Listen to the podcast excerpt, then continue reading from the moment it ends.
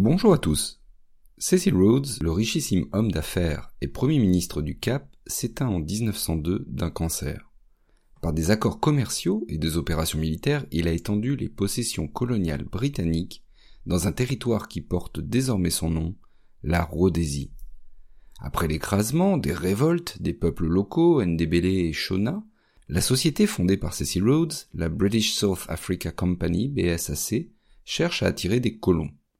Elle leur offre à chacun 1215 hectares de terre, tout en interdisant aux indigènes les cultures commerciales. Alors c'est une réussite, hein, et la nouvelle colonie se peuple assez rapidement. Mais alors que la charte de la compagnie doit s'arrêter au début des années 1920, les habitants de la Rhodésie du Sud réclament une autonomie politique.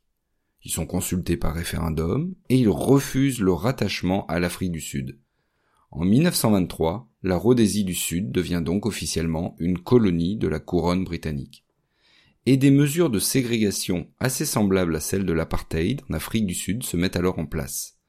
Par exemple, en 1930, les terres sont attribuées à 50% aux colons européens et 50% aux Africains, alors que les colons européens sont 20 fois moins nombreux. En 1934, par exemple, les Africains sont exclus des emplois de travailleurs qualifiés. Et on estime ainsi qu'en 1940, le revenu annuel moyen d'un noir en Rhodésie du Sud est de 31 dollars, contre 1170 dollars, c'est-à-dire 37 fois plus, pour un blanc. Et on peut ajouter à ça divers mécanismes qui vont exclure aussi les noirs de l'action politique. En 1951, par exemple, il y a un électeur noir pour 118 blancs, alors que les noirs représentent 90% de la population à ce moment-là. 1965, la Rhodésie du Sud déclare unilatéralement son indépendance. Alors le gouvernement britannique refuse et impose des sanctions. Mais pourquoi cette réaction? Parce que l'indépendance est en fait une stratégie de la minorité blanche rhodésienne pour maintenir son pouvoir sur le pays, alors que la Grande-Bretagne entend à ce moment-là rétablir plus d'égalité entre tous les habitants de la colonie.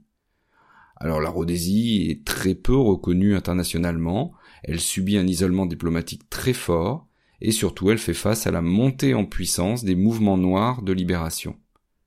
Finalement, la Rhodésie du Nord devient la Zambie en 1964 et la Rhodésie du Sud rentre dans le giron de l'Empire britannique avant d'être officiellement indépendante en 1980. Le pays est alors rebaptisé Zimbabwe, un nom plus en accord avec ses racines africaines. Et pour en revenir à Cecil Rhodes, il a légué à sa mort une partie de sa fortune à l'un des collèges d'Oxford, ce qui explique entre autres qu'on y trouve sa statue sur la façade.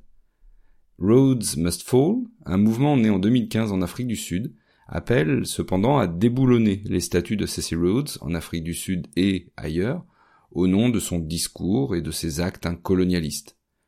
Jusqu'à présent, l'université d'Oxford s'y est opposée pour des raisons techniques, mais aussi dans le but de rappeler que ce monument s'inscrit dans une histoire et surtout dans un contexte.